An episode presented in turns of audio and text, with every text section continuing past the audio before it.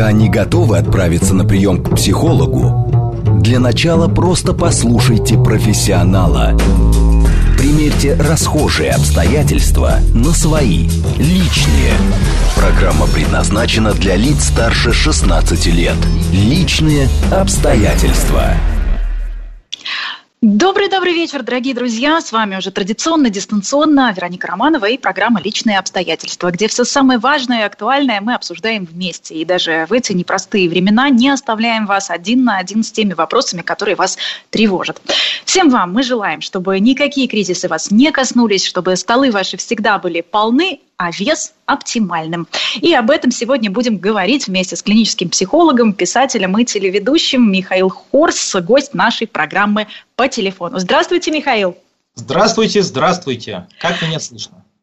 А прекрасно вас слышно. Сегодня будем говорить о том, как не переедать, как контролировать свой аппетит, э, как нам в этом могут помочь психологи. Ну, а наши слушатели могут нам писать 8925 4 восьмерки 948 смс. Телеграм, говорит МСК-бот, принимает ваше сообщение.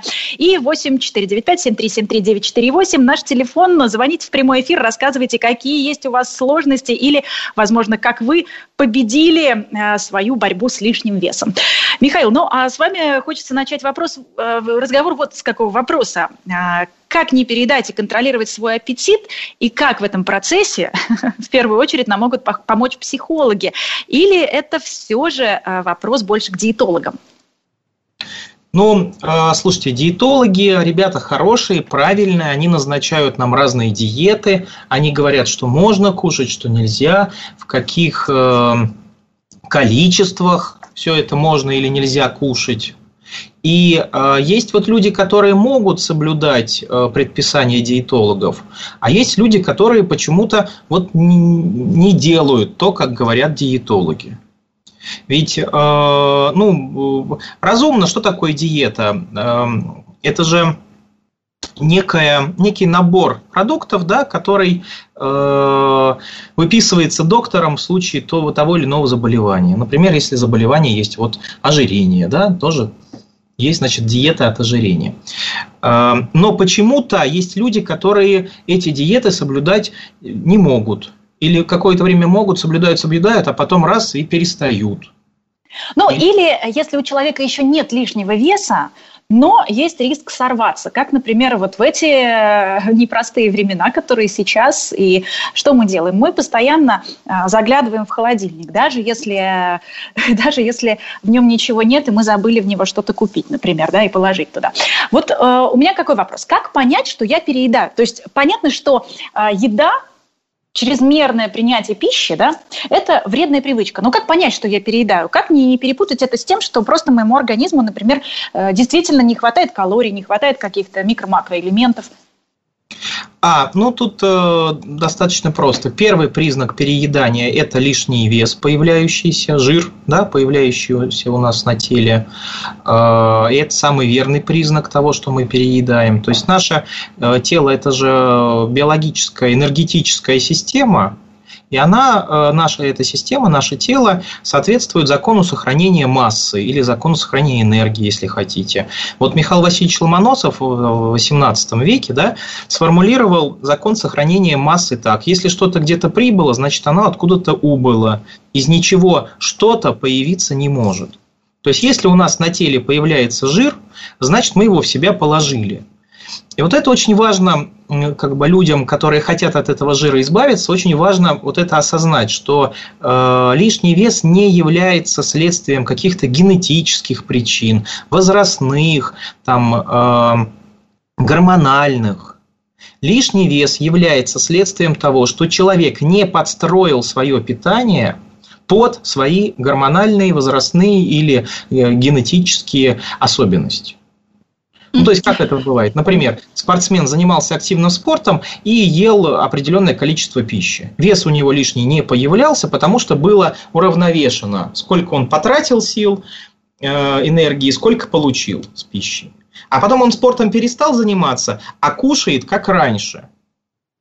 Или, знаете, вот э, мне сейчас э, в голову пришел вот какой пример. Человек был просто моложе и, или даже юн, он рос, и потреблял в пищу определенные продукты. А потом он вырос, расти перестал, имеется да. в виду в высоту, да. и начал расти в ширину, потому что продолжает потреблять э, то же количество калорий. Продолжает кушать так же, как раньше, хотя ему тело говорит, смотри, лишний вес появляется, да, то есть наше тело сообщает, наш организм сообщает нам лишним весом, что мы едим лишнюю пищу, жир же образуется не, не из ниоткуда, мы его кладем в себя, вот, и жир это, ну, тело говорит, мне эту, мне эту энергию девать некуда, как раньше, я ее теперь буду запасать, вот, липидообразованием буду заниматься.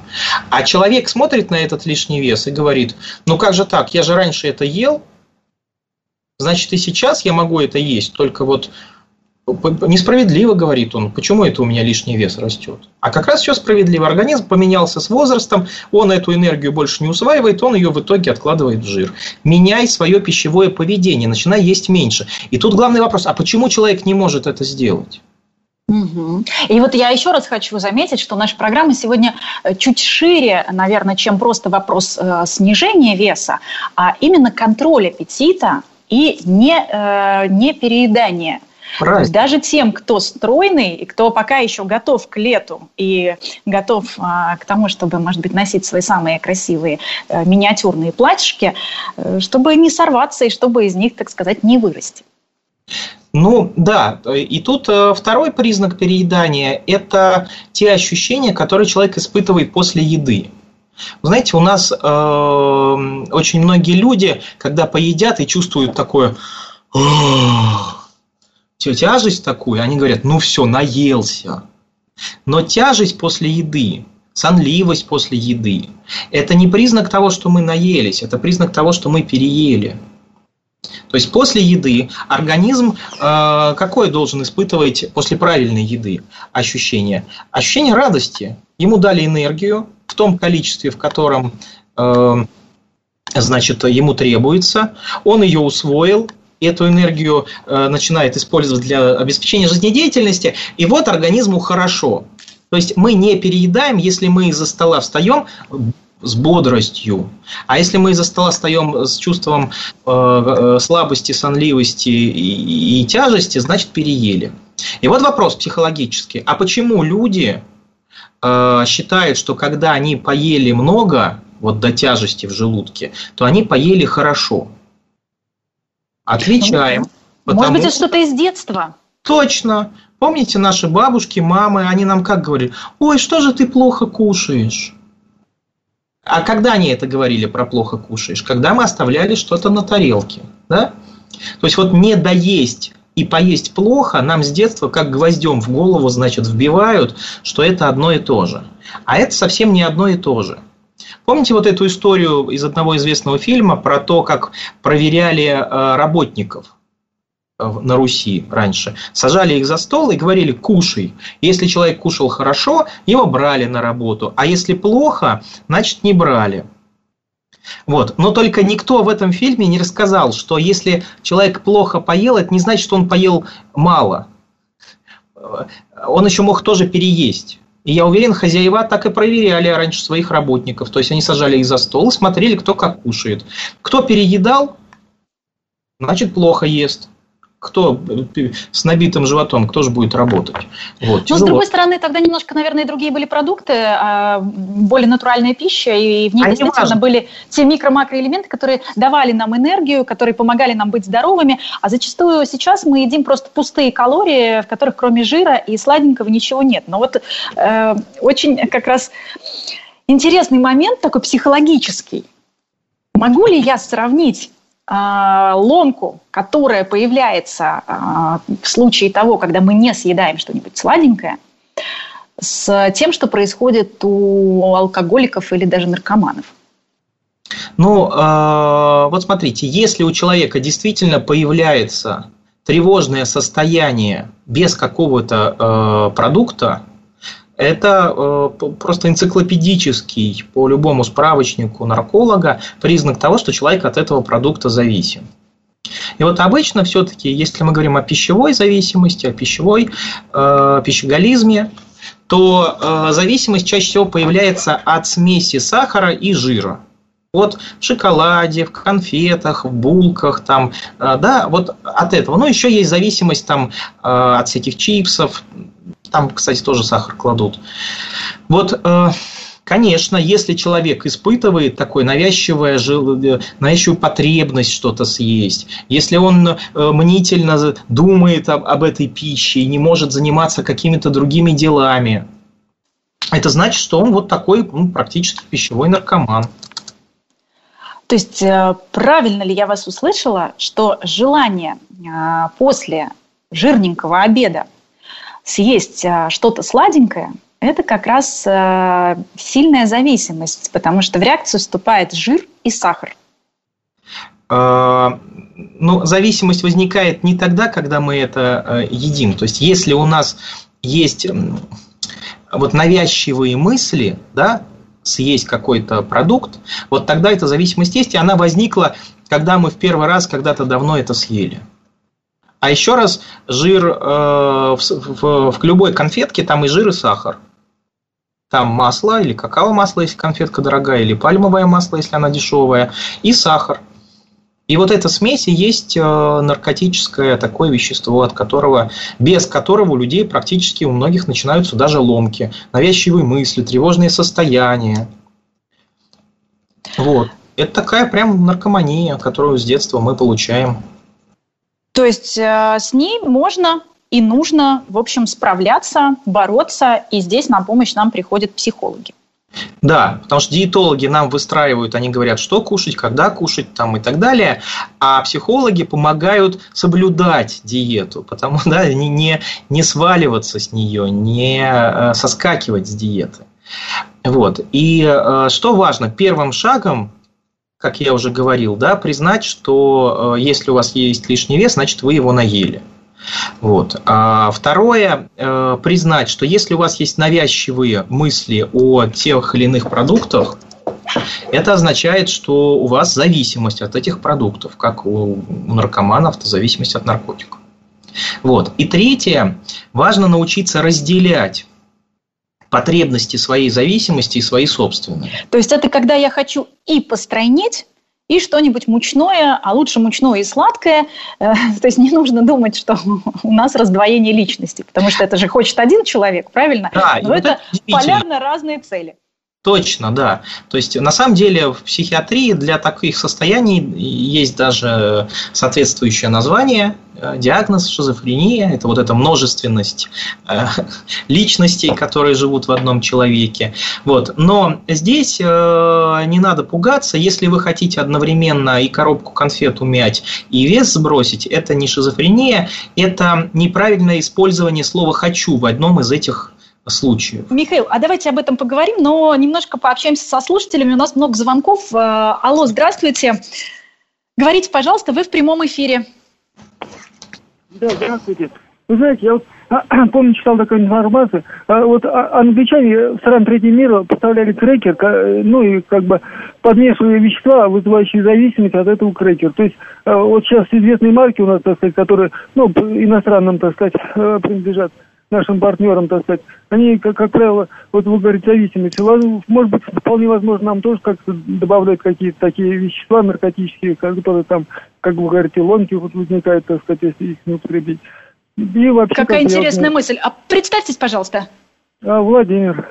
Владимир, э, действительно, сейчас будем э, разбирать, возможно, какие-то еще ингредиенты у нас э, вызывают зависимость. Михаил, кроме сахара вместе с жиром, что, что это может быть? Может быть, какие-то усилители вкуса? А, ну, на самом деле сахар это самый сахар и соль это самые распространенные усилители вкуса. Вот. Но даже если добавляют какие-то усилители вкуса, то они усиливают вкус сахара. Понимаете? Вот. Или э, там тот же фастфуд, например. Э, вы берете гамбургер, но в этом гамбургере куча сахара, потому что булочки карамелизуют с помощью сахара. Да, их покрывают сахарной вот такой пленкой, чтобы они от котлеты не становились влажными. Угу. То есть вот. сахар есть даже там, где мы, в общем, и не подозреваем. Сахар есть в колбасе, сахар есть в обычном хлебе и жир. Да? Вот сахар плюс жир есть в большинстве продуктов. Если вы попробуете, например, делать хлеб самостоятельно, убрав оттуда сахар, ну, оставив там какое-то масло, например, или, или там какие-то э, жиры молочные, э, вы этот хлеб, скорее всего, есть не сможете, у вас начнется ломка. Вот. Э, вас будет тянуть на обычный хлеб из магазина. Почему? Потому что там как раз смесь сахара и жира.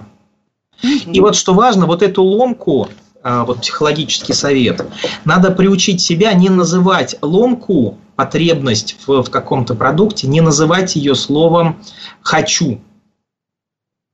Потому что мы не хотим есть э, лишнюю для себя пищу, мы не хотим набирать лишний вес, мы не хотим терять контроль над своим аппетитом. Мы как раз хотим все это контролировать и всем этим управлять. То есть это вот как раз э, мы возвращаемся к мысли о раздвоении личности. Да, вот важно вот эту диссоциацию личностную управляемо провести и сказать, я хочу делать зарядку, я хочу сбрасывать вес, я хочу контролировать аппетит, я хочу значит, добиваться своих замечательных целей. Я не хочу есть лишнее, но внутри меня кто-то хочет этого. И вот это кто-то, э, и вот в моей новой книге тоже, э, я это э, и во всех остальных там своих курсах, я этого кто-то предлагаю называть внутренний враг. То есть он внутри нас, но он не мы да, э, он э, хочет он хочет эту лишнюю пищу, не мы. Но он нам создает дискомфортное состояние. Вот это вот навязчивую мысль что-нибудь, значит, сладко-жирного съесть. Но это же большая внутренняя работа, отделить э, это желание от себя и вообще понять, что на самом деле я сам себе не враг. А, да, это личностная работа. и Она, кстати, в очень многих сферах жизни потом начинает помогать, когда мы начинаем отделять свои собственные желания от желаний вот этих внутреннего, вот этого внутреннего врага, потому что он нас заставляет и лениться, и э, употреблять алкоголь, и курить, и там азартные игры. То есть все, по сути, вот э, эм, феномены, которые принято в обществе называть вредными привычками, а, они как раз связаны вот с этой э, субличностью, с этой фигурой внутреннего врага. И если мы учимся диссоциировать свои желания, свои цели от его, то э, с ним бороться легче. А, а с собой, вот видите, тяжело бороться. Ну, знаете, а... может быть, э, нашим слушателям немножко поможет вот какая мысль, которую даже в наших эфирах э, высказывали нутрициологи и психиатры в том числе, что это бактерии и это патогенная флора, которая питается вот этим сахаром, она и требует? А, ну, Вообще для вот этого состояния, что вот это вот навязчивого, а, вот этой ломки навязчивой, да, там есть вполне такое биологическое объяснение. Мы когда свой мозг стимулируем сверхяркими какими-то вкусами, например, сладкими, да, выделяется дофамин. И потом происходит такая мозговая адаптация к этой стимуляции. И мозг потом разучивается выделять дофамин, а это нейромедиатор, отвечающий за хорошее настроение, вот. Мозг разучивается без этой стимуляции. Он говорит, ты меня простимулируй, тогда я тебе дофаминчику дам. А если ты меня не будешь стимулировать, я тогда э, уже да, я привык к этой стимуляции, говорит мозг, я не буду тебе давать дофамин. И человек начинает как раз себя вот так вот нервозно, тревожно и ощущать. Вот. Но хорошая новость в том, что эта ломка проходит, биологическая. Если, во-первых, ее правильно назвать, а большинство людей ее называют неправильно, они ее называют своим желанием, а значит борются с собой, а не с ломкой и не с внутренним врагом. И второе, если к этой ломке не не присоединять а, двух еще ребят, которые внутри нас живут, а, а они наши союзники при определенных условиях. Значит, это внутренний взрослый и внутренний ребенок. А, что это за ребята? Внутренний взрослый – это наш голод – он такой рациональный, спокойный, рассудительный. Если мы его покормили, если мы дали ему энергию, а, и причем это даже не важно, какая это пища, просто пища, из которой может человек э, извлечь, наш желудок извлечь энергию, да, переварить ее, то внутренний взрослый на нашей стороне. А вот если мы его э, не кормим вовремя, а вовремя это раз в 4 часа, внутренний голод кормится. Если мы его в течение всего дня мучаем голодом да, себя, то к вечеру он переходит на сторону внутреннего врага, и они вдвоем нас заставляют вечером переесть как следует. Ну, здесь, наверное, нужно дать какие-то рекомендации по тому, как дружить со своим внутренним взрослым и чем его кормить. А его э, кормить важно тем, что долго переваривается. То есть это овощи, клетчатка, это долгие углеводы, всякие каши, кроме манны, естественно, и это э, белок животного происхождения, мясо, рыба, кура, птица и так далее. То есть это, это вот то, что мы положили в себя как топливо. Здесь не важны вкусовые качества. Будет здорово, если все это будет еще и вкусно приготовлено, но голоду все равно.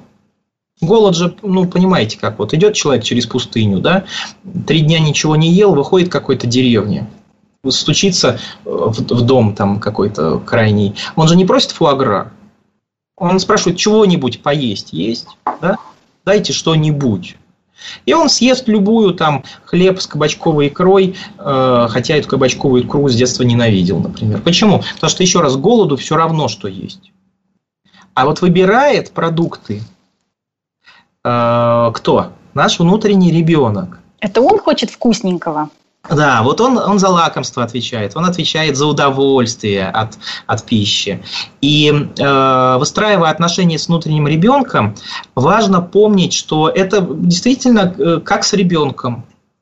Если мы ребенка перебалуем тем, что он просит, что произойдет с ребенком? Каким он вырастет? Ну, станет капризным. Капризным, э, Э, значит, неподготовленным к жизни. Такой вот ошибку такую многие совершают, когда детей очень сильно балуют. Наоборот, если детей не добаловать, что произойдет, каким он вырастет?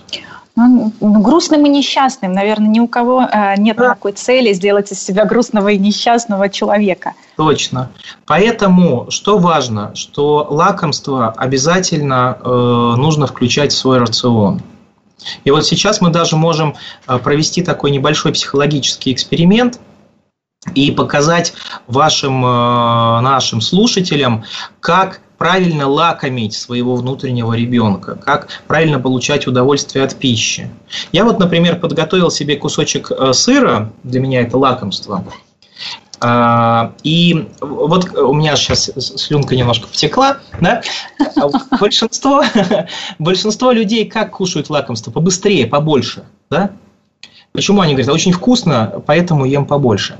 И наоборот, если мы этим лакомством будем, э, ну что ли, дегустировать его, если мы будем нюхать, ой, как пахнет сыр, лакомство, если мы его возьмем, разотрем между пальчиками, а, и почувствуем консистенцию этой пищи. А потом возьмем маленький-маленький кусочек и подержим его во рту, чтобы вкус раскрылся, то выяснится, что когда мы с пищей. Эм, контактируем не только через э, язык, через вкусовые рецепторы, не только, а мы еще его, ее трогаем, мы на нее смотрим, мы ее нюхаем – и, и когда э, пища попадает в рот, мы ее не сразу быстрее-быстрее проживать, проглотить, а мы стараемся этот вкус во рту задержать, то выясняется, что информация о вкусе доходит до головного мозга гораздо больше от самого маленького-маленького кусочка.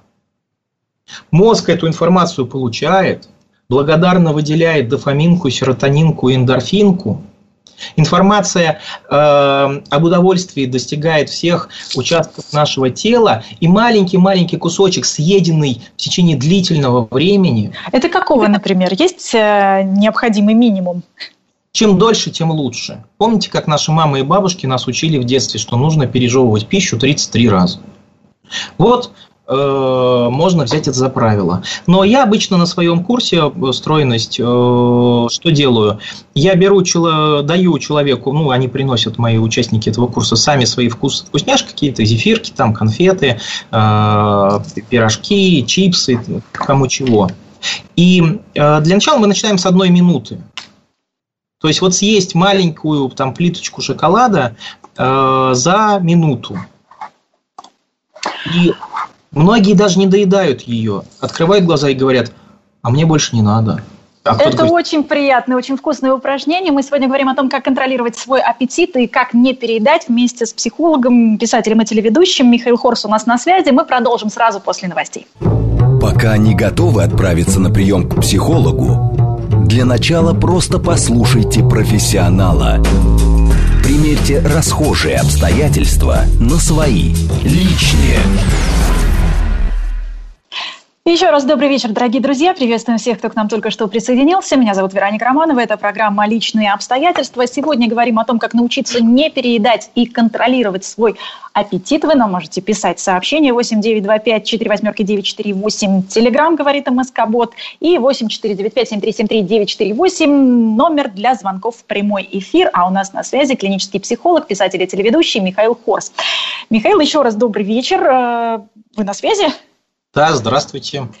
Да, вот э, мы с вами до новостей успели выяснить, что у нас есть э, даже не раздвоение личности, а расстроение, наш внутренний враг, э, который э, требует от нас, значит, э, сладкого, а лучше сладкого и жирного. Есть э, внутренний взрослый, которому необходимо утолить голод. И лучше это делать с помощью пищи белковой, с помощью долгих углеводов, с помощью клетчатки. И внутренний ребенок, который хочет сладенького, вкусненького и удовольствия. И вот эти самые удовольствия, его ни в коем случае этих удовольствий лишать нельзя, но нужно позволять ему ими наслаждаться как можно дольше. Вы нам даже такой мастер-класс э, сейчас показали, как э, кусочек сыра можно съесть за минуту.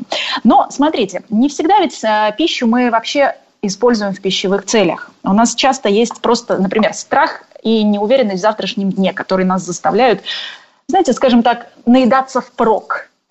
Угу.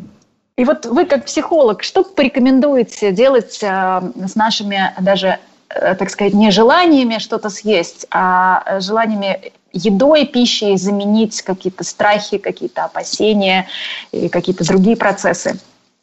Да, а за это тоже отвечает наш внутренний враг, то есть он отвечает э, не, не за само сладенькое или там жирненькое, да, он отвечает за переедание то есть за потребление пищи в большем количестве, чем требуется нашему организму. А, и вот он действительно, он использует, он обманывает нас и подсовывает нам пищу для решения тех задач, которые на самом деле пищевыми не являются. Например, снятие стресса. Да? Вот мы испытываем какое-то напряжение, тревогу, страхи, и многие действительно идут к холодильнику. Почему? Потому что есть э, убеждение у человека, что с помощью пищи можно этот стресс снять. На самом деле, если э, мы поднимемся немножко да, над моментом, то увидим, что люди, которые снимают стресс с помощью пищи, то есть переедают, то есть они едят не тогда, когда им требуется голод утолить или э, ребенка своего полакомить маленький, маленькой там э, конфеточкой, но в течение долгого времени. А они заедают свои стрессы то мы увидим, что у этих людей появляется со временем еще один дополнительный стресс в виде лишнего веса. И ну, это вообще, наверное, э, герои, классические герои всех э, комедий, люди, которые заедают э, свой стресс или скуку. Хотя ничего смешного-то в этом нет. Ну, как бы да. И э, к чему это приводит? К тому, что человек считает, что он ест, чтобы снять стресс, а в итоге у него стресс от того, что он лишнюю пищу ест. Понимаете? То есть у него появляется лишний вес, недовольство собой, э, там, э, чувство вины какое-то, что он опять там после шести или там, семи вечера схомячил чего-то. То есть вот э, тут очень важно, что наш внутренний враг управляет нами с помощью вранья. То есть вот он говорит, ты сейчас покушаешь и стресс снимешь так не бывает. Стресс это э, с этим надо работать, да, надо как-то решать какие-то внешние там э, стресс-факторы убирать, что-то в своей жизни менять, э, значит, э, ну, э, управлять своей жизнью. Э, лишняя еда и булочка не поможет управлять своей жизнью. Наоборот, она сделает э, нашего внутреннего врага сильнее, а нас слабее. То есть мы еще больше потеряем контроль над собой. Но у людей вот такое убеждение, э, еда помогает снимать стресс, или еда помогает от скуки. Нет, не помогает, еда лишняя, создает скуку. Сейчас чуть подробнее как раз об этом поговорим. Давайте пообщаемся со слушателями. Алло, здравствуйте, вы в прямом эфире. Алло. Да, здравствуйте. Как вас зовут? Здравствуйте, меня зовут Александр. скажите, пожалуйста, можно ли сравнить весь вот пищевод человека червем? Вот есть слово такое чревоугодие. Слышали? Алло. Слышали. Да. Вот. Я был в одном монастыре, это времен, наверное, где-то 16 века, или, может, Иван Васильевич сорвался, да, звонок Сорвал у нас. Александр, да. Да, но, но не... Александр очень хорошую мысль э, нам сказал. Действительно, если представить э, пищевод в виде такого ненасытного червя, который не, явно не является нашим другом. Не согласен. Э, пищу, вообще пища это норма употребление еды – это нормально для человека.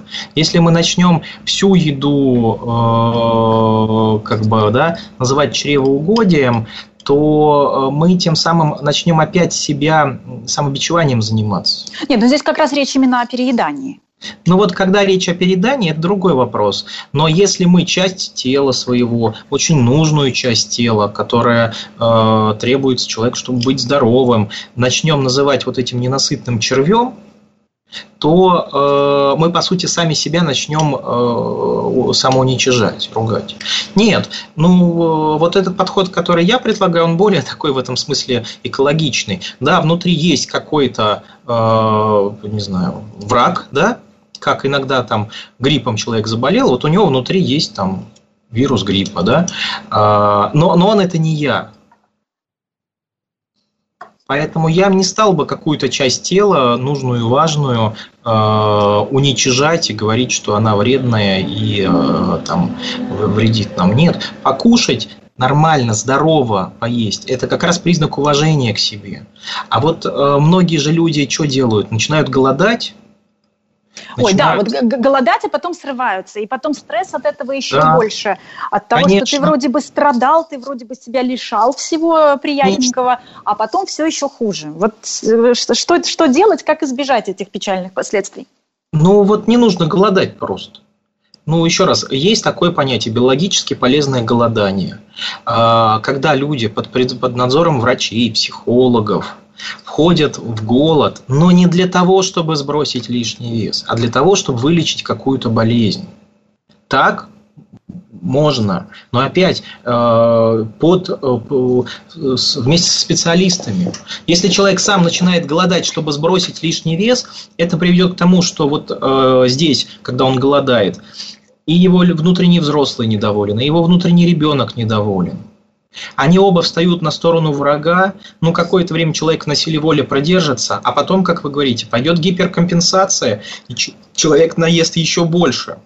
Ну, не говоря о том, что для некоторых это вообще может быть очень опасно для здоровья. Поэтому здесь, ну, конечно, все, все голодания это только, только со специалистами. Да. И для психики, конечно, очень вредно.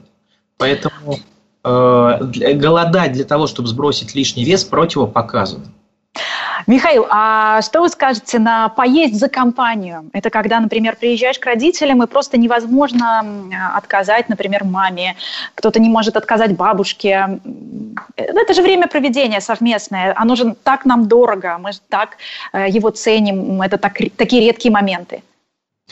Да, частая достаточно история, и тут э, однозначно с точки зрения психологии это низкая самооценка человека – то есть, если он готов в себя класть лишнюю пищу и пренебрегать своим здоровьем, своей красотой, своей легкостью, в угоду другому, даже самому близкому, любимому человеку, значит, он себя не уважает.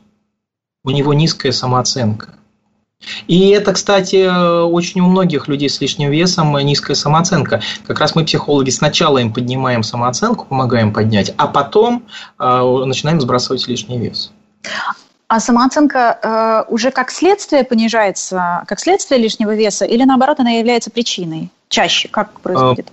Э, э, низкая самооценка – это причина набора лишнего веса.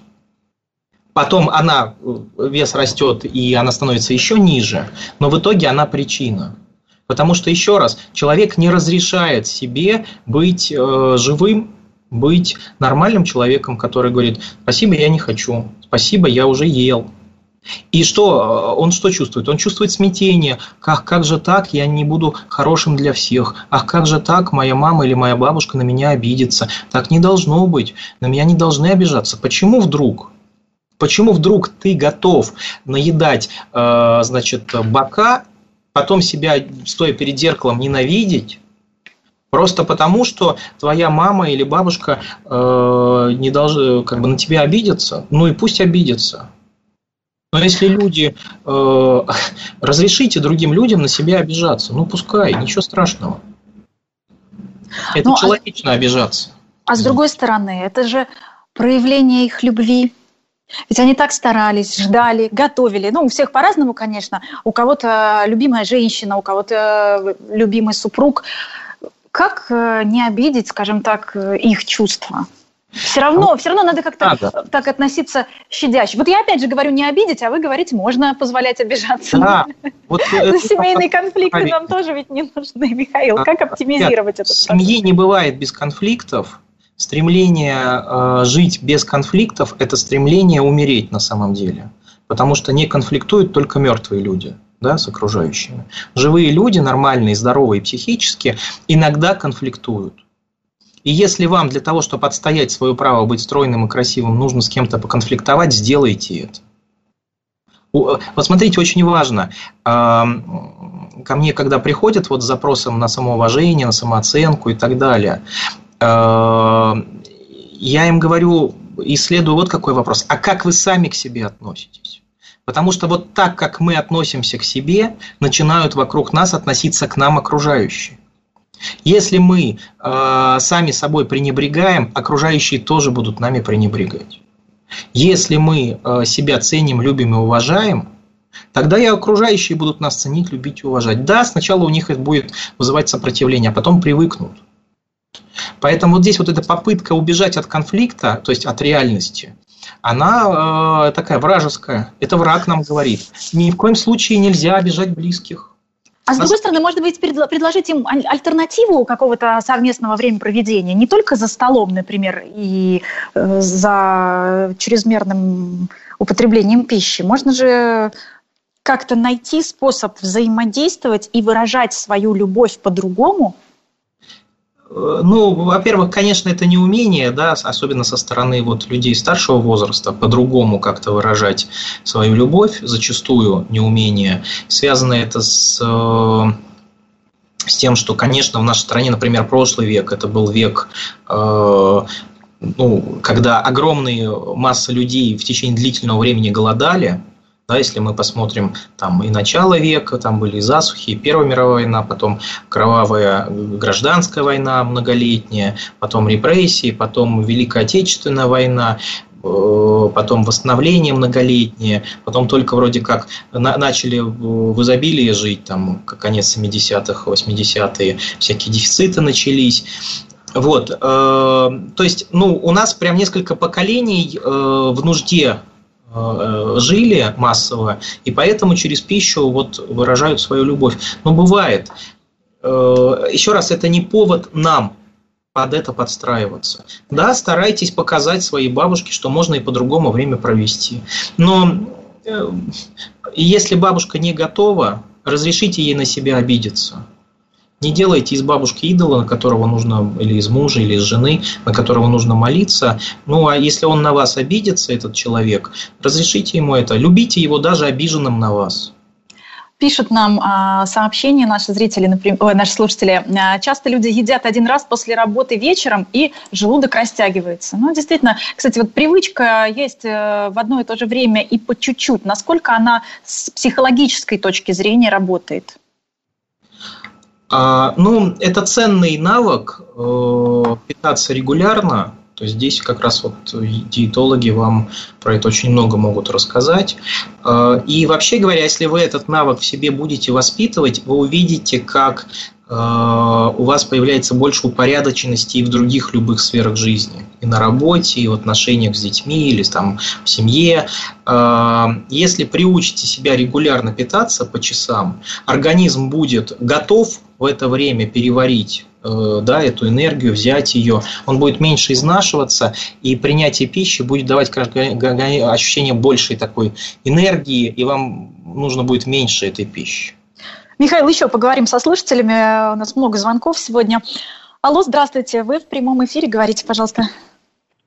Михаил, скажите, пожалуйста, ну, в Америке в основном, ну, как бы, э, ну, люди полнеют из-за того, что я слышал, э, из-за того, что в основном употребляют генно пищу, так, ну, это фастфуд, это уж как бы ключевые языки. Ну, и вот эти э, мясные изделия, которые там на гормонах роста взращивают, так сказать, животных, так сказать, от этого еще пухнут. Ну, и, наверное, еще с малоподвижным образом жизни здесь это связано.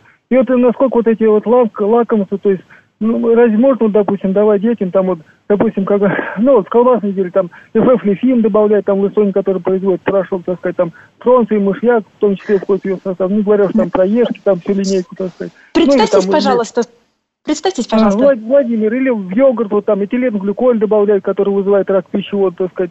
Вот, ну, мне кажется, все-таки в наше время промышленность проработанные вот эти продукты, так сказать, сладости, мне кажется, не стоит позволять не только э, детям, ну, ну не, не взрослым и не детям, так сказать. Лучше спасибо так, большое, спасибо большое за звонок, за такую мысль, э, Михаил. Вот э, как вы считаете, действительно, с детства приучаем мы малышей к пище, которую затем и в течение всей жизни очень сложно от нее избавиться и своих пищевых, свои пищевые привычки поменять? Ну да, потому что перечисленная пища является, в общем, такими продуктами, которые вызывают зависимость, да, наркотиками пищевыми. А, тут как раз важно для взрослых э, вот тот же самый подход, да, баловать, но не перебаловать. И, может быть, любить своих детей, но не через еду, а через там, совместное время проведения, да, через э, объятия, через игры какие-то совместные. То есть... С другой стороны, это намного сложнее. Проще шоколадку купить ребенку, и он отстал. Ну да, что это такое? Это вот этот запрос современного мира на так называемый легкий способ. Вот нас, значит, э, окучивают, что все в жизни должно быть легко, что без трудностей.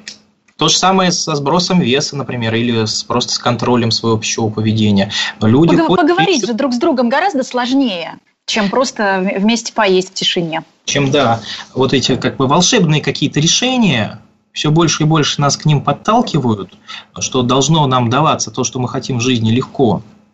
И э, поэтому вот этот... Э, а дальше торговцы приходят и говорят, вот вам таблетки, вот вам, значит, пища, вот вам еще что-то. Михаил, но все-таки э, у нас э, не так много времени остается. Какие-то чудодейственные способы от вас э, хотелось бы как в качестве рекомендации получить. Какие есть лайфхаки, какие есть секретики, как употребление пищи сократить? Ну, во-первых, первый лайф, лайфхак и секретик, да, э, кушайте э, во время еды, занимайтесь только едой. Убирайте телефоны, убирайте телевизоры. Э, и чем больше вы будете сосредоточены на еде, тем меньше вы съедите. Это раз. Второе, да, вот этот прием, который я уже говорил. То есть, смотрите, здесь мы сейчас говорим, про, простите, что я вас перебью, давайте на, на нем остановимся. То есть, э, телевизор, даже, может быть, э, ну, совместные ужины по Zoom сейчас они стали, в общем, э, распространенными, э, потому что мы дистанционно вынуждены общаться все друг с другом, но тем не менее. То есть если мы едим пищу, мы должны думать только о ней, правильно я понимаю? И а, сконцентрироваться ну, на своих ощущениях, на вкусовых, да. на да. том, какая, какая она по консистенции вот эта масса, которую мы э, употребляем, это же тоже удовольствие. Это как же тоже... аромат, какой аромат от пищи. То есть вот это все желательно, да, если у нас задача взять под контроль э, свое пищевое поведение, вот этим заниматься. Но если вы едите все равно с кем-то вместе, э, ну тогда попробуйте поговорить именно о пище как тебе эта еда, какие, какой вкус ты ощущаешь. Э, что Итальянцы тебе... очень любят. Они всегда вечерами во время еды разговаривают исключительно о еде. О том, как они ее готовили, э, какие да. соусы они добавляли. Да, это ценно во время еды быть с едой, да, а не где-то еще. А не обсуждать нам... негативные новости, например. Вы не поверите, самые полные люди, с которыми я работал, говорили, я очень люблю поесть, но когда я их сажал и говорил, ешь, там водил в ресторан, они э, пытались побыстрее проглотить все, что у них есть, они вкуса не чувствуют. Набить живот. Это не значит полюбить поесть. Это значит э, набить живот. А чувство сытости приходит к нам с опозданием. Вот здесь что можно сделать, чтобы как-то объемы порции сократить? Может быть, э, сначала пол порции съедать, потом еще пол порции? Как-то обмануть себя? Ну, э, конечно, смотрите, если человек, в принципе, более-менее здоров в этом смысле пищевого поведения, да, если у него пищеголизма вот этого нет, то он чувствует очень хорошо, э, когда он наелся, и в него лишнюю пищу уже не затолкаешь. Обычно все-таки проблемы с лишней пищей у тех, у кого есть вот этот пищеголизм. Да, и э, обычно люди не, вот с лишним весом, они все-таки уже не чувствуют, когда они переедают. Поэтому э, еще раз вот тот прием, о котором я говорил, да, вот эта сосредоточенность, с закрытыми глазами попробуйте есть э, прислушиваясь, причем к ощущениям в желудке, да, это тоже важно. Там тоже можно услышать э, насыщение. И еще раз, чем медленнее едим, тем э, проще э, почувствовать, что мы наелись, и не перейти туда вот в переедание. А процесс Человек... сервировки стола уже входит э, у нас в процесс потребления пищи? Мы уже как-то его ассоциируем? То есть, если, например, долго раскладывать салфеточки, красиво все э, выставлять на стол – Поможет это нам или наоборот заставит еще больше съесть? Нет, конечно, чем вот есть даже исследования в Соединенных Штатах они проводились, чем а, красивее сервировка, чем ярче свет, да, чем вот э, больше э, красоты вокруг во время еды, тем э, спокойнее, медленнее э, и с удовольствием люди едят, и тем меньше они, соответственно, съедают. То есть им а просто про... приятно находиться в этом пространстве, поэтому они дольше тратят на это время. Больше. Они времени больше тратят, а съедают меньше. Вот такой э, закон. Наоборот, если человек ест там, где работает, если стол у него завален, тут вот какие-то бумаги, тут игрушки детские, тут, значит, он маленький кусочек что-то там э, выделил стола, тарелку поставил, из пакета там берет хлеб, не, не положив на блюдо. Ну, то есть, вот это все приводит к тому, что человек съедает больше. А как вы относитесь к рекомендациям э, пить больше воды? Наверное, это для тех, у кого желудок растянут и кому важен объем. А, ну, воду желательно выпить за какое-то время до еды, если, опять же, это вот позволяет э, пищеголизм, да, потому что некоторым не позволяет. Вот. Желательно, конечно, попить воды до еды. Тогда мы съедим, опять же, меньше. И больше того, иногда люди путают жажду и голод. Так тоже часто бывает. Выпил стакан воды, и через 5 минут есть уже не хочешь. А значит, была жажда. Они в некоторых случаях очень похожи по симптомам. Эти То есть организм пытается из пищи э, выудить воду, скажем так, да, и заставляет нас есть. Да, да, поэтому разумно стакан воды там за 10 минут хотя бы до еды выпить, и потом э, э, что важно, взрослого все равно важно покормить внутреннего, да, то есть там овощи, мяско, просто объемы будут меньше гораздо. А как вы относитесь, например, к такой рекомендации, чтобы в вазочку выставлять всю зелень? И если хочется что-то поесть, то это, например, будут не чипсы, а листики шпината. Вот как раз от скуки то, что происходит. А, ну, можно еще раз и так, только пищеголикам они знают об этих способах, но, но не пользуются. Вот. Поэтому там важно и чипсу себе тоже разрешить, но съесть ее вот так, как я показывал. И тогда очень многие говорят, ой, а это невкусно. Кстати, так тоже очень часто бывает. Когда мы сосредоточены на вкусе, мы выясняем, что это не так уж и вкусно. Ну, после усилителей вкуса вообще очень сложно переключиться на натуральные продукты. Это вопрос времени. А освещение влияет? А, да, вот я говорил, чем ярче свет, тем меньше съедаем. Наоборот, тусклый свет, он э, раскрепощает, что ли, в этом смысле э, нас. И э, вот эти расплывчатые формы, они способствуют перееданию. А, кстати, вот интересно еще тоже проверенный на практике и, и наукой, и уже на практике способ, это после каждого приема пищи, неважно, сколько вы съели, почистить зубы. Ну и таким образом, да, мы фиксируем, что все, прием пищи закончен. В общем, работа с нашим пищевым врагом – это труд на всю жизнь. Э, контролируйте аппетит. Э, мы надеемся, что у вас не будет лишнего веса, но ни в коем случае не голодайте, питайтесь правильно. Спасибо огромное, Михаил Хорс, Спасибо клинический вам. психолог телеведущий, писатель, сегодня был с нами на связи. Это программа «Личные обстоятельства». Меня зовут Вероника Романова, и мы услышимся с вами через неделю. До встречи.